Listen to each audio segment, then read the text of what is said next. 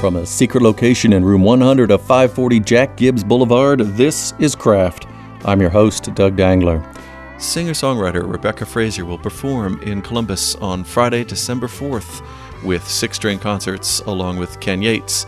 More information about that concert is available at crafttheshow.com. Welcome to Craft, Rebecca Frazier. Well, thank you so very much for having me, Doug. It's great to be here. And it's a return trip for you since you were here not that, that long ago and were so well received they demanded your return. Well, it was an honor. They they wrote me back and asked if I'd like to come. Um, it, it's actually it was 2015 that I played there in January, and we had a fantastic time. Mm-hmm. So, uh, when you're out and uh, touring things like this, how frequently do you get to return to uh, a place like uh, the same place? Do you get to be the a returning champion on something like that? How often does that happen? Uh, it really just depends on uh, time of year. I am a mom, and I don't tour full time. I tour mostly in the summertime in the fall. So um, if it fits with my schedule, I'll come back. Um, and it was a great honor when they asked. Is the summertime in the fall because the kids are not in school and they can travel with you, or what makes the season better? Just more festivals in the summer? There are lots more festivals in the summertime, and I'm able to. Um, my children are now. One of them is in grade school, so I can't pull him out. Um, so I have to work out a lot of grandparent care, and um, yes, there are more festivals in the summer and fall. Okay, I just imagined um, sort of like a touring family band where you're all in the van and they're helping you with you know write the new song, uh, the new single. like what is uh, the the Partridge Family kind of thing? Where each kid yeah. gets an instrument? Well, actually, lately my kids, uh, they're now three and six, they are getting more and more musical every day, and they're both in piano lessons, and they do, they do help me write somehow. Sometimes they'll sing little melodies, and I'll be like, "Sing that again." I'm like, "That'd be a cool song." Mm-hmm. So I think um, songs are wherever you want to find them. I think maybe it would be helpful to point out to them that Mozart had already written a concerto or something by the time he was six. So, you know, that would really help motivate them, I think. Uh, just. Uh, yeah, well, my son can play Turk in Straw, so. Oh, okay, cool. So you are uh, described as a musical triple threat with lyrics, vocals, and picking. So tell me about how you developed those those three aspects, because usually people will have one or two, but not generally uh, are lucky enough to have all three. Um, what were the three again? did you say? it's, uh, picking. picking uh, no, I, I actually, you know what my mom calls? Um, she calls it um, pots on the burner. Right. And sometimes some of them are getting attention and some of them aren't. Mm-hmm. And um, I have learned that I'm happiest when when I can compartmentalize in that manner. So there are periods where I'm like completely devoted to guitar, my development of, of those skills, and I might not write a song for a year. And then sometimes, um, in order to come up with great material, for me, and I know this, I know everybody's different. For me, it works best to treat songwriting like a job and just get into songwriting mode, creating mode. And in that phase, I don't put any pressure on myself with my guitar picking or, you know, not that I'm constantly putting pressure on myself, but I'm not sitting there with the metronome doing scales and arpeggios and working on technical guitar stuff. I'm just trying to allow myself to, you know, allow creative ideas to come and inspiration and put in put in the time, honestly, on editing songs and completing them.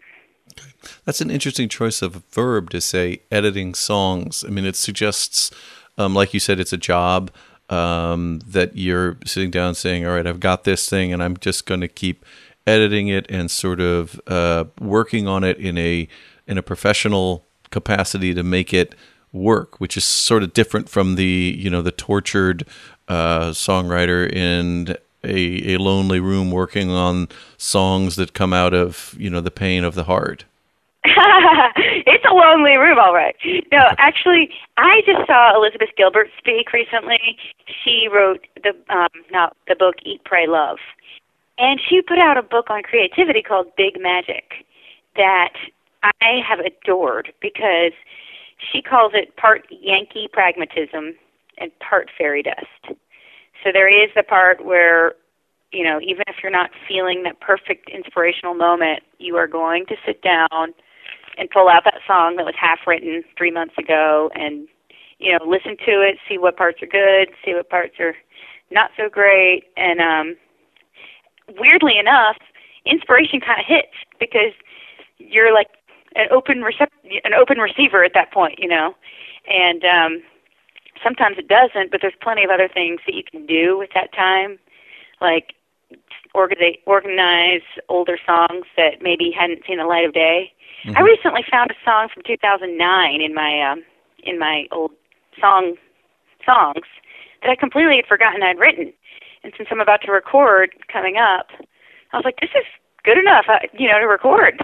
Mm-hmm. If I hadn't spent the time to go back through all that stuff, it might have never um, reappeared, you know? Right. When you're in Columbus uh, on December 4th, tell me about some of the songs that you might sing. I'm thinking that you're going to have some of them off When We Fall, your latest release. Yes, I will. And this um, this time when I visit, it will be with a trio. We will have me on guitar and vocals and clawhammer banjo. We will have um, wonderful mandolinist from my band, Isaac Eicher, who is a national mandolin champion. And we will have uh, Robert Trapp on banjo and singing. And um, he'll also play a little bit of fiddle, too. And we are going to do hit and run songs from the older hit and run albums. And we'll do songs from When We Fall. And we've recently talked about maybe even doing a Christmas song, if that's okay with you guys. Mm-hmm.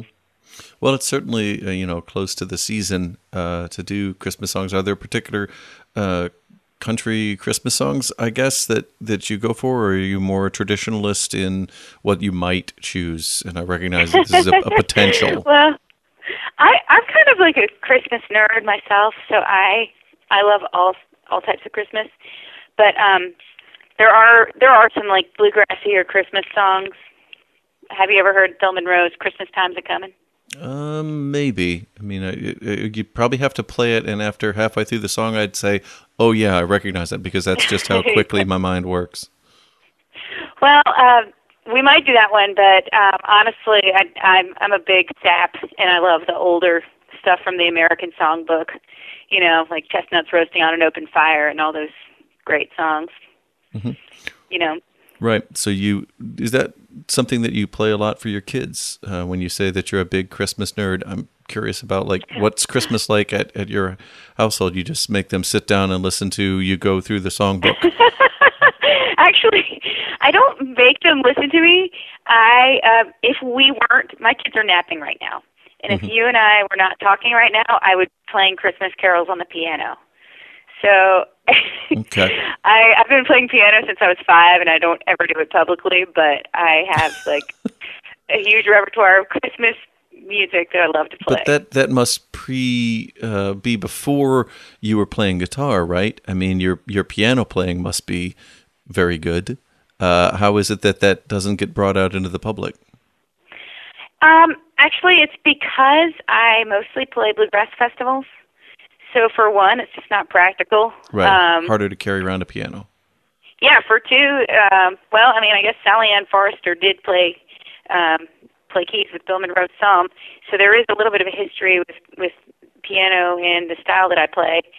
But um, I have definitely toy- toyed with the idea of doing more of a folky um, scene at some point with a re- you know a songwriter record that has piano tunes on it also. But for now, since my vehicle is you know rolling down the road in a van with with bluegrass guys, that's that's just what I've been presenting to the uh, to the world. Okay, so it isn't as though you you feel that you can't play. You're not allowed to go into that. It's the the sort of physical realities of something like the piano versus the guitar. That makes that makes perfect sense. And why the children have no choice when you play because they're there and the piano is there.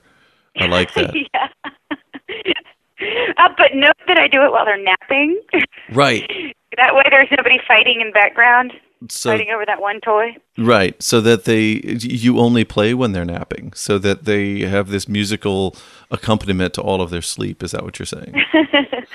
yeah, and I mean, when when the family's here at Christmas, um, we sing, you know, all of the carols.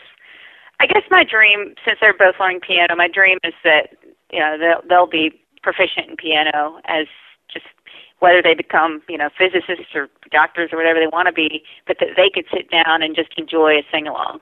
You know. Now, for somebody who's uh, you know well known and well respected in the bluegrass tradition, to say that you want them to be physicists, doctors, and play piano part time, it sounds to me like there's a little suggestion there that you're not saying kids grow up and do what mom does and travel the country playing bluegrass uh, flat picking.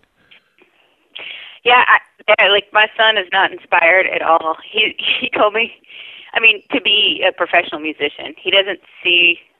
I don't, I don't think he sees really what we do yet because we do so much touring without the kids. hmm So for him, it seems to represent just being gone, you know. but when they do come see us play, they're they're really excited about it. But but he, my son, is never like, oh, I, I wish I could do that. hmm He told me he wants to build robots for a living. Oh well, that that makes sense. It's uh, not at all sort of ironic that, that that would be the choice. You know, the sort of the antithesis of the traditional bluegrass feeling of humanity and a people and the struggle of, of people. that he Yeah. would say, "I want to build robots." Yeah, well, hopefully there won't be like a huge artificial intelligence movement. You know? They'll be Right. demanding his.